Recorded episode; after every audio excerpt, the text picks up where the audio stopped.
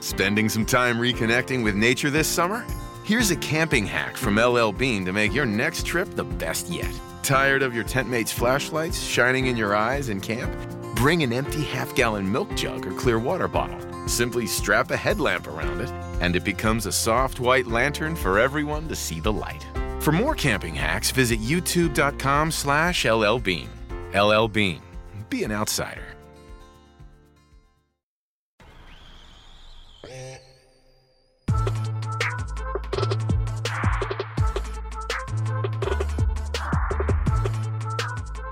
Welcome, everybody, to the latest edition of the Pound for Pound podcast here on the Fight Game Media Network. This is your host, the OG Rob Silva.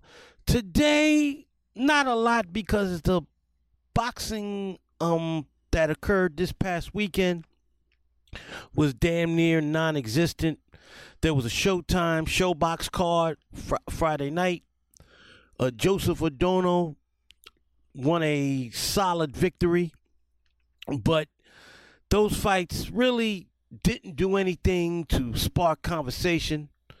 I mean, they were decent fights, but I'm not going to waste the listeners' time today talking about those fights because today this is basically the Canelo Alvarez show. Because today, not only am I going to preview the third fight between Canelo and Gennady Golovkin, Triple G, that's going to occur this Saturday night in Las Vegas on DAZN pay per view. I will also read my historical bio that I wrote on FightGameMedia.com last year on Canelo, as he's my 24th greatest fighter of the last 45 years. And coincidentally, today, on the eve of his fight versus Triple G, his third fight, we happen to have his bio scheduled to be read. Number 24, Canelo, Saul Canelo Alvarez. So I'll be doing the bio on him. I will give my rundown of what I believe will happen Saturday night between Canelo and Triple G in their third and hopefully final fight against each other. But before I get to that, I'm going to do a Q&A session and for you, for those of you who want to want me to answer your boxing questions or questions on life, questions on sports, questions on anything you want to throw at me, it just doesn't have to be boxing. Hashtag Ask Rob Silva on Twitter.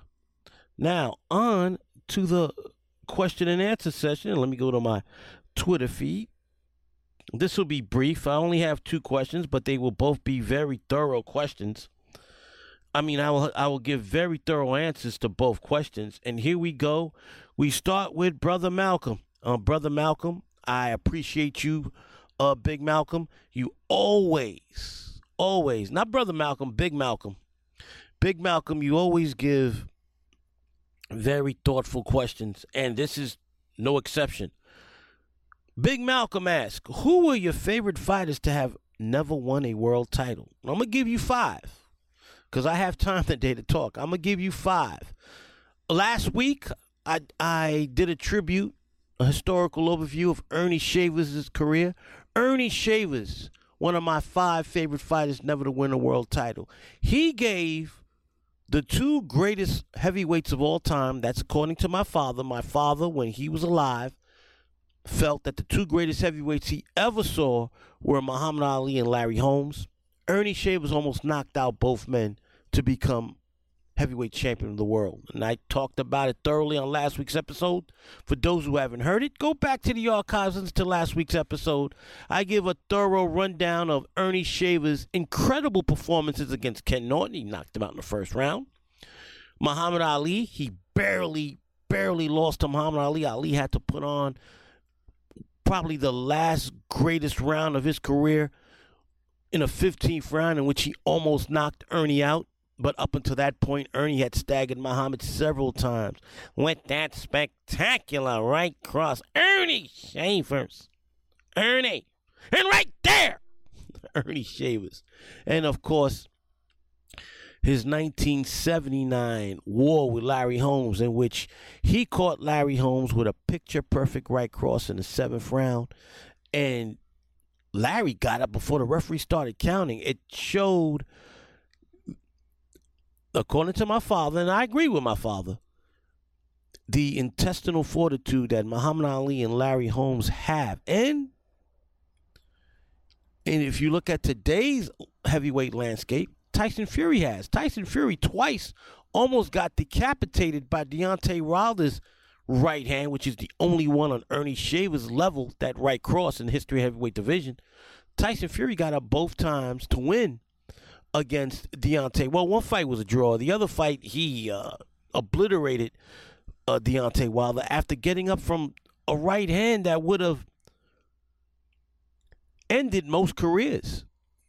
Tyson Fury has that intestinal fortitude that Ali and Larry Holmes had. And what separates a Larry Holmes and a Muhammad Ali from a Michael Moorer. Michael Moorer got hit by a right cross by George Foreman and didn't get up. Let that have been Larry. Well, Ali proved when he fought Foreman that he could take it and, and come back. Had that been Holmes or Ali, well, Ali proved it. If that had been a Larry Holmes, he would have gotten up and beaten George Foreman, not Michael Moorer. That separates the Michael Moorers from the Tyson Furies, Muhammad Ali's, Larry Holmes uh, caliber of fighter. So Ernie is one of my five, uh, Malcolm. Eijiro Murata. For those who don't know, Eijiro Murata was the first fighter in the history of boxing to have fought to a draw with two sanctioning world champions of the same weight class. Now, in, in the early 80s, 1981, ni- ni- between uh, 1980 and 1982, between 1980 and 1983, Eijiro Murata engaged in four fights, three with Jeff Chandler and one with Lupe Pintor. Lupe Pintor was the WBC bantamweight champion. Jeff Chandler was the WBA bantamweight champion. He fought both Chandler and Pintor in his first two title opportunities to a draw. And you could make you could have made a valid, valid, valid uh, argument that he won both fights. In the history of boxing, that was the first time that ever happened. It was very hard to do that back then because back then there were only two sanctioning bodies, two sanctioning world champions. Today, you have four alleged sanctioning bodies. All of them are criminal uh, criminal cartels, in my opinion. They're all pieces of shit, and we should do away with them. But uh, the media is involved. The boxing media allow, and the networks allow these uh, criminal organizations to run amok. But that's a story for another day. I've gone on my soapbox about these four criminal organizations over and over again. Anyway, back to Eijiro Murata. Murata gave both Chandler and Pintor hell, uh, got draws in those fights, and then he gave Chandler hell two more times before Chandler stopped him late in their second and third fight. And Murata retired with only the two losses to Jeff Chandler shortly after his last fight with Jeff Chandler. Eijiro Murata in any other era would have been bantamweight champion of the world except today. Because as good as Murata was, his fellow countryman Naoya Inoue would have splattered him all over a Tokyo canvas. So, Ernie Shavers, Eijiro Murata, so far two of my five favorite fighters never to win a world championship. Ike Ibeabuchi is one of the most talented heavyweights that ever lived, and it was his his juvenile mentality that destroyed his career. He beat David Tua in an epic fight. Ladies and gentlemen, if you've never seen this fight, go sort it out. David Tua versus Ike Ibeabuchi, a 12 round war in which both men threw devastating shots and they both took these shots. Un- it was unreal. Going into that fight, David Tua was looked at as the next Mike Tyson. Ike Ibeabuchi was an unknown commodity. That night, Ike showed the world that not only could he punch, but he could box. And he had all the weaponry that a heavyweight needs to become great. And then, a couple years later, he almost put Chris Byrd in a casket. Chris Byrd, one of the best defensive fighters of that era. He was a small fighter. He was a small heavyweight. Should have been a cruiserweight. Moved up to heavyweight, and then, he did win a. He twice won a uh, heavyweight championship, one of the sanctioning bodies titles. But I never considered him a real champion because the real champion at that point in time was Lennox Lewis. It was never Chris Byrd. Ike Ibeabuchi destroyed him in five rounds. It was a one-sided beating against the best defensive fighter of that era in the heavyweight division. Shortly after that, Ibeabuchi kidnaps a woman, holds her hostage, uh, rapes her, holds her against her will inside of a hotel room, and he went on to spend several, several years in prison. At the point in time, he was undefeated, and he was a true boogeyman in the division. And in my opinion, he would have been a dominant heavyweight champion in the world, and probably my favorite fighter never to win a world title. Another one, Howard Davis Jr. Shout out to my buddy Shannon, who's from the same hometown as uh, Howard Davis Jr. And she knew Howard and Howard's father. Howard Davis died you know, within the last two, 18 months to two years, died way too young. Howard Davis Jr. in 1976 at the 1976 Summer Olympic Games in Montreal was one of five American boxers to win gold medals. That was Howard Davis, Leon and Michael Spinks, the Spinks brothers, Leo Randolph, and the unbelievable, the incomparable. A man is above all others, Sugar Ray Leonard. Raymond Charles Leonard. Ladies and gentlemen, Sugar Ray's parents named him after their idol, Ray Charles. Raymond Charles Leonard was part of that Olympic team. But Howard Davis Jr. won the Val Barker Award in 1976. Ladies and gentlemen, the Val Barker Award is given to the best amateur boxer during that Olympic Games.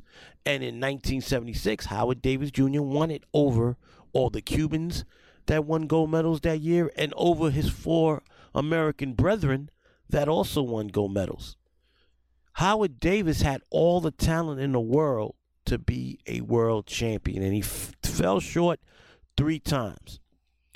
In 1980, he went to the UK to fight Jim Watt, and he froze. He froze. Now he said he was getting phone calls at three, four o'clock in the morning by pe- by people claiming he claimed that people were calling him at three, four in the morning saying that they were going to kill him if he won. Uh, your N Ash better not win, and it spooked him. And he looked like a zombie in that fight against Jim Watt for the for Jim Watt's WBC 135 light uh, lightweight championship. Howard Davis fought for 15 rounds like a zombie, like a ghost. My father, I was watching this fight, and I was like, "That's not the Howard Davis we know." Lost the fight. Then, a few years later, he fought Edwin Rosario, and in this fight, my father, I was watching this fight. This was uh, 1984, the summer of 1984, and we were shocked at how great Howard looked. Uh, this was the Howard Davis we remembered from. Well, my father remembered from the Olympics and what because I didn't I, I didn't start watching boxing until 1977. This was the Howard Davis my father remembered from the Olympics, and this was the Howard Davis I saw up and coming as a prospect. He was moving, jabbing, throwing combinations. He gave Rosario hell in an incredible fight, ladies and gentlemen. Another fight that I recommend you guys go see: Howard Davis versus. Edwin Rosario. Going into the 12th and final round, if I'm not mistaken, and I'm not looking this up, two of the three scorecards had to fight dead even going into the 15th and final round, or Howard Davis up by a point. E- either Howard Davis up by a point, or the fight was dead even going into the 12th, not 15th, the 12th and final round, because by that point, the WBC had reduced 15 round world title fights to 12 round world title title fights. Well, in the 12th round, Howard Davis was dominating, landing combinations, giving it to Rosario, who was exhausted. Then, with scant seconds left in the round, Rosario drops Howard Davis right before the bell rings. Rosario gets a 10 8 round and he retains his world title with that knockdown. And that really, really broke Howard Davis's heart. Now, my father and I were rooting for Edwin Rosario because he was a fellow black Puerto Rican like us. But man, Howard fought his ass off that night. And for all intents and purposes, that was it for his career. He gave Meldrick Taylor hell and uh, uh up in uh, early in Meldrick's career, uh, fought Meldrick to a draw, and then he got one final title shot late July 1988, fell for him in Madison Square Garden. Shannon, this was a fight between two of the greatest fighters ever to come out of your area in Long Island. Buddy McGirt versus Howard Davis Jr. And McGirt decimated Howard Davis, knocking him out in the first round. Howard Davis retired, came back several years later to make an ill fated comeback, had no business in the ring, and recently he passed away. So Howard Davis, so we've got Ike Ibeabuchi, Howard Davis, Eijiro Murata, and Ernie Shavers. My fifth and final favorite fighter never to be world champion was James the Heat Kinchen. James the Heat Kinchen was an amazing power punch. I mean, he was he was uh, uh, as a middleweight prospect in the mid to late 1980s. He was obliterating one dude after another. Then there was the f- fellow. The, the, the fight versus my fellow black Puerto Rican Alex Ramos, in which, ladies and gentlemen, go look that fight up. Anything I tell you can be verified by watching these fights. Go to YouTube and check out James Kinchen, K I N C H E N, versus Alex Ramos, the Bronx Bomber. Kinchen knocked out Alex Ramos in one of the most violent knockouts you'll ever see. My father and I were watching this fight, and he was like, oh shit, Kinchen is a problem.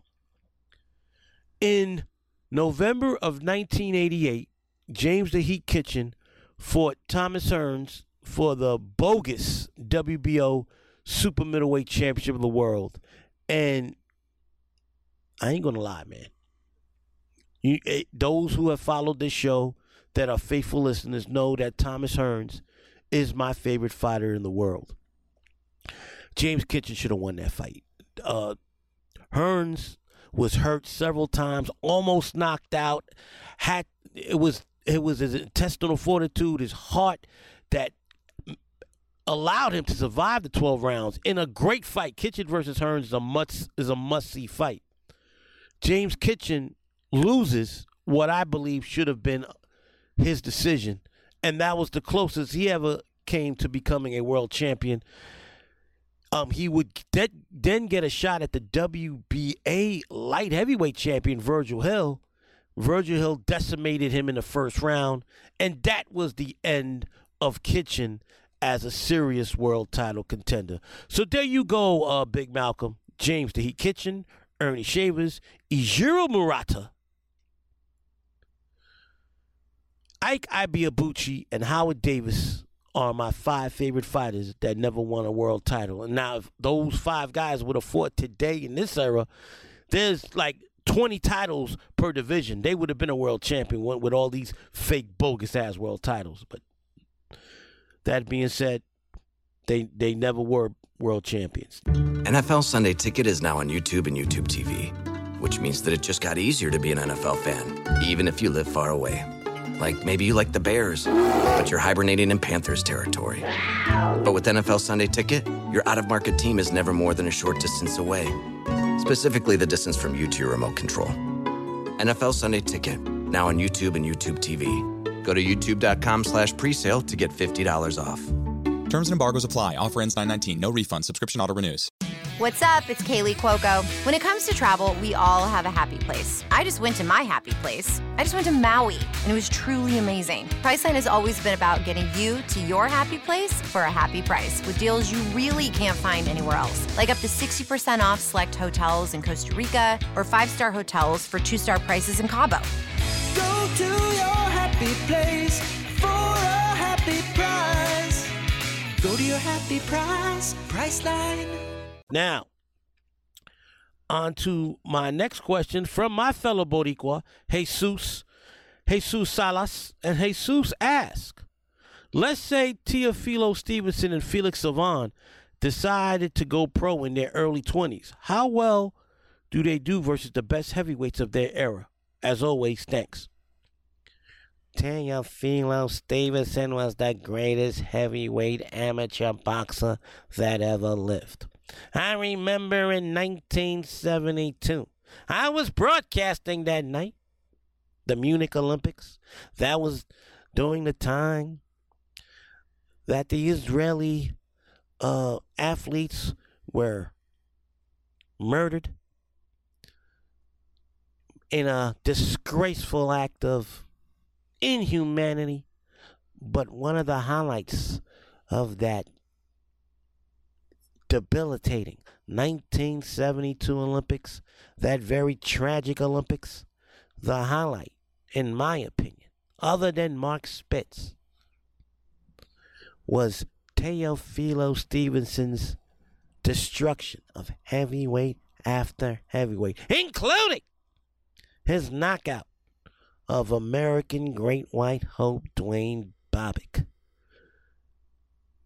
1976, Teofilo Stevenson. And in 1976, Teofilo Stevenson knocked out John Tate, future heavyweight champion of the world,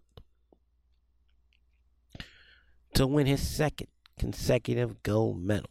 And then in 19, 1980, I wasn't broadcasting.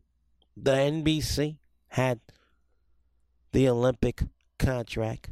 And it was also right after the Soviet Union had invaded Afghanistan. And what did President Carter do? He boycotted the 1980 Olympics. Teofilo Stevenson won his third consecutive gold medal despite the fact that he didn't have to fight the American opponent. Ladies and gentlemen, it wouldn't have mattered. It wouldn't have mattered. And then in 1984, 1984, the last time I announced any type of boxing, I announced the 84 Olympic uh, Games, Summer Games, the boxing tournament. But Cuba boycotted the 1984 Olympic Games. Teofilo would have won his fourth consecutive gold medal. Why do I say that? Because just a few months before the Olympics, Stevenson convincingly defeated the eventual Olympic game winner from America, Tyrell Biggs. Ladies and gentlemen, Teofilo would have splattered Tyrell Biggs' face all over the conf- canvas, even in his late 30s back in 1984. Now, to answer the question, Teofilo Stevenson is the greatest Olympian of all time. Don't give me that Vasily Lomachenko bullshit. Get the fuck out of here, right? Teofilo Stevenson, in my opinion, was the greatest Olympian of all time. The only one that comes close is Mark Breland. Teofilo Stevenson was beating men young enough to be his son towards the end of his career in 1984. He beat the eventual Olympic gold, gold medalist, and he would have been a gold medalist for the fourth straight year had Cuba not boycotted the 84 Olympics. Now, that's his amateur career. Let's talk about what he could have done in his pro career. Taylor Stevenson was a tall, tall heavyweight. Um, he had a beautiful jab, and he had power in both hands. If he would have come to America in his early 20s and gotten with the right trainer, I think the perfect trainer for him had he turned pro in 1974, 1975, and Eddie Futch gets his hands on a Teofilo Stevenson, he could turn that amateur style because Teofilo had a very robotic style in the amateurs. It was the jab, cross, jab, cross, boom. But he was an athletic big man. If if Eddie Futch had gotten that, uh, his hands on him and adapted his amateur style to the pro styles, he would have he would have given once he if he turns pro 74 75 that means by 1977 1978 1979 he would be in line to fight a Larry Holmes or Michael Dokes Mike Weaver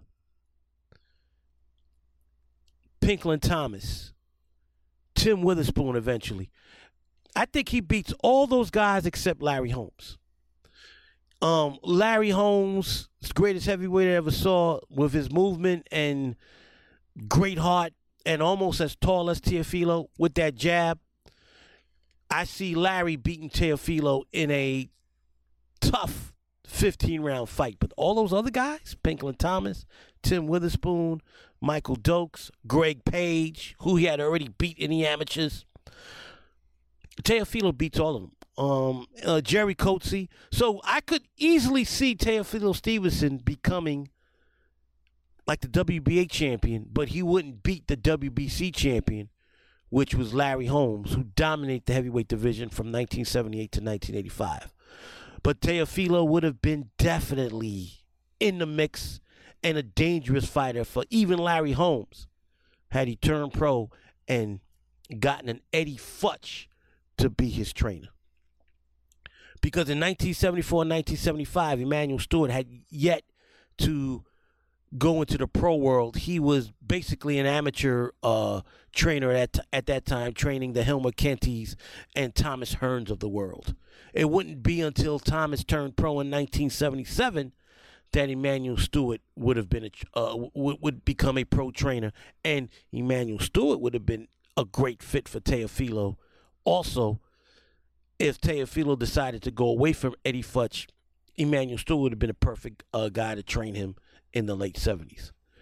Felix Savon, same scenario.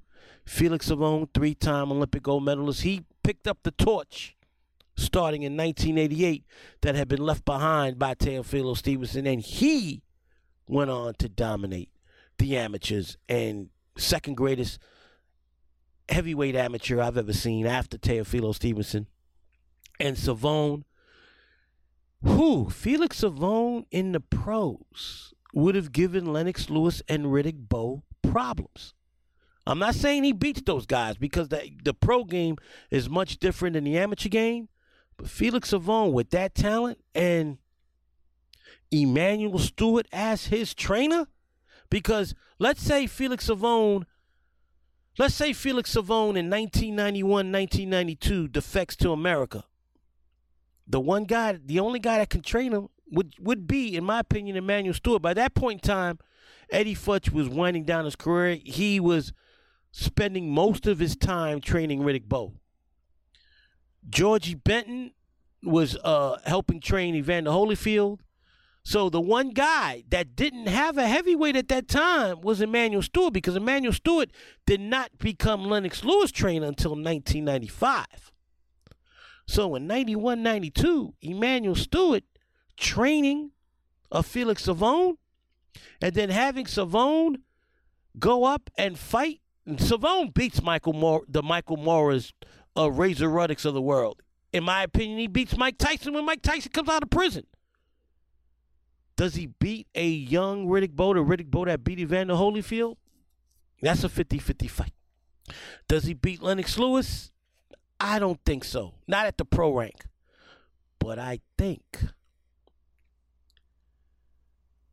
going down the stretch, uh, Savon could eventually become a world champion. So that's that answers your question, Jesus, about Felix Savon and Te- Te- Teofilo Stevenson.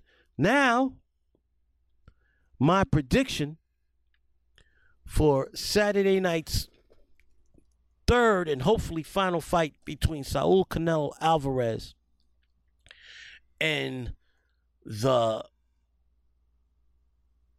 uh, Triple G Gennady Golovkin. Canelo is already in Hall. Both these fighters are already in the Hall of Fame. Both these fighters have nothing left to prove. Um, well, Golovkin does because Golovkin doesn't have a legit win over a all-time great. Um, because the first fight ended in a draw, and pe- people that was not a robbery. There was several rounds that could have gone either way. A draw is justifiable. Second fight, Canelo won a close decision, and that wasn't a robbery. That fight also could have gone either way because the first half of the fight was dominated by Canelo. Triple G dominated the second half of the fight. Triple G shot. He's got no defense left whatsoever. Canelo defensively is at the best ever in his career. Triple G does not have the style that's going to give Canelo problems. The styles that give Canelo problems are the Floyd Mayweathers and Dimitri Bivol styles, where they move a lot, where they give you angles and they and they concentrate on a jab. Because Bivol jabbed the fuck out of uh, Canelo. Triple G is an aging slugger. He's a pocket puncher and he gets hit with everything. And Canelo's going to feast on that body. And I see a ninth round stoppage by Canelo in a dominating win and in a win that really does won't prove anything to me. It's going to be a, a, a huge payday for both fighters, especially Canelo because he's the A side. And another win on his ledger, and hopefully Triple G retires after this, because there will be no fourth fight, and he's taken an enormous amount of punishment. The la- starting with the second Canelo fight versus Derevyanchenko, even uh, Murata in his last fight was landing shots that he normally wouldn't have landed had they fought three, four years earlier. Triple G has no defense left whatsoever, and he will be cannon fodder for the Mexican Canelo Alvarez, for the legendary Mexican fighter Canelo Alvarez. And now, perfect segue into Canelo's historical overview as I have Canelo as my 24th greatest fighter of the last 45 years. But before I get into that, ladies and gentlemen, before I get in, into that, I want to talk about the Fight Game Media podcast on Patreon. For $5 a month, you get great, great, great content on professional wrestling, mixed martial arts, and of course, bonus episodes, bonus podcasts done by me. I'm doing the greatest upsets in boxing history. That um so far I've done episodes on Lloyd Honeyghan's shocking upset over Donald Curry. Iran Barkley's shocking upset of Thomas Hearns. Junior Jones shocking upset of Marco Antonio Barrera. Esteban de Jesus shocking upset of Roberto Duran. Vilomar Fernandez's shocking upset of Alexis Arguello. And last but not least, Frankie Randall's shocking upset of Julio Cesar Chavez. And this month, I'll probably record this next week, I will be doing a Patreon Greatest Upset in Boxing History podcast on Hasim Rahman's shocking upset of Lennox Lewis. Now, also on the Patreon feed, on the Patreon Fight Game Media feed, and the link to that Patreon page will be in the description of this podcast. Gary Gonzalez, the CEO of the Fight Game Media uh, Network, and myself are doing a review of each Mike Tyson docudrama on Hulu series. Every episode, each episode. Right now, the first six episodes are out. We do two episodes per ep- per per per per show. So you have three episodes on the Patreon podcast feed in which we review all six episodes. We break it down and we tell you what's factual, what's bullshit, and we give you an on, our honest appraisal of the series. And I'm not going to go into what I think of the series so far. You have to, if you want to hear my thoughts and Garrett's thoughts, five dollars per month on the Patreon uh, podcast feed, Fight Game Media. The link is in the description of this podcast. Now, on to my 24th greatest fighter of the last 45 years, Saul Canelo Alvarez. In the history of boxing, there have been fewer boxers whose legacies has been both heralded and derided by both boxing fans and the media than Saul Canelo Alvarez. Despite his incredible work ethic and opposition that includes a who's who of many of the greatest fighters of the last decade, Canelo constantly is criticized for choosing who and when he fights. The fact is, choosing who and when to fight has long been the tradition of the top drawing cards in the history of the sport. Canelo is the 24th greatest fighter of the last 45 years because he has only one he has only one time in his career been completely dominated in a fight. Now make that two times. I wrote this article before he lost at Dimitri Bivol. So twice in his career he has been completely dominated in a fight. Canelo, the youngest of seven brothers who all boxed, turned pro in his native Mexico at the young age of 15. Trained by the famed Reynoso father and son team, Chepo and Eddie, Canelo won 21 of his first 22 fights in Mexico. The one blemish was a draw that occurred very early in his career. In his 23rd pro fight, he made his American debut on October 24, 2008, against fringe welterweight contender Larry Mosley in the uh, in the United States at the age of 18. Now, in order he couldn't fight in the United States until he was 18 because throughout the vast majority, 99% of this country, you have to be 18 to box professionally. That's why he spent uh, the ages of 15 to 17 boxing in Mexico. After defeating the KG Mosley via 10 round decision, Canelo then won his next 12 fights and secured his first ever world title shot on March 5th, 2011. Canelo totally dominated Ricky Hatton's brother Matthew in winning the vacant WBC super, super welterweight title by 12 round decision. At the age of 20, Canelo began his first of many reigns as a world champion. On April 20th, 2013, in front of over 39,000 fans at the San Antonio Alamodome, Canelo won a hard fought 12 round decision against the slick boxer and WBA 154 pound champion, Austin Trout. In defeating Trout, Canelo unified, unified both the WBC and WBA 154 pound titles and gained the Ring Magazine's 154 pound title as well. Not only did Canelo's victory over Trout make him a unified world champion, it placed him amongst Manny Pacquiao and Floyd Mayweather as the biggest box office attractions in boxing at the time. It also gave him the biggest fight of, of his career, which was a match, matchup against the defensive mastermind Mayweather. Despite what Canelo defenders and Mayweather detractors have stated, Canelo was not a green fighter going into his blockbuster fight with Floyd on the night of September 14, 2013. Although only 23, Canelo had been a pro for eight years and had defeated several top flight contenders. Mayweather was 36 at the time and had lost a step. What Mayweather did that evening was give Canelo the ultimate boxing lesson. Mayweather shut down Canelo's main weapons, which were his body punching and counter punching. In what many regard as Mayweather's greatest performance, he completely dominated to win by, and this is a head shaker in itself, a majority decision. Judge C.J. Ross puzzlingly scored the fight a draw. It would be the final fight the incompetent judge would ever score. Floyd showed that night why he was the greatest fighter of this generation.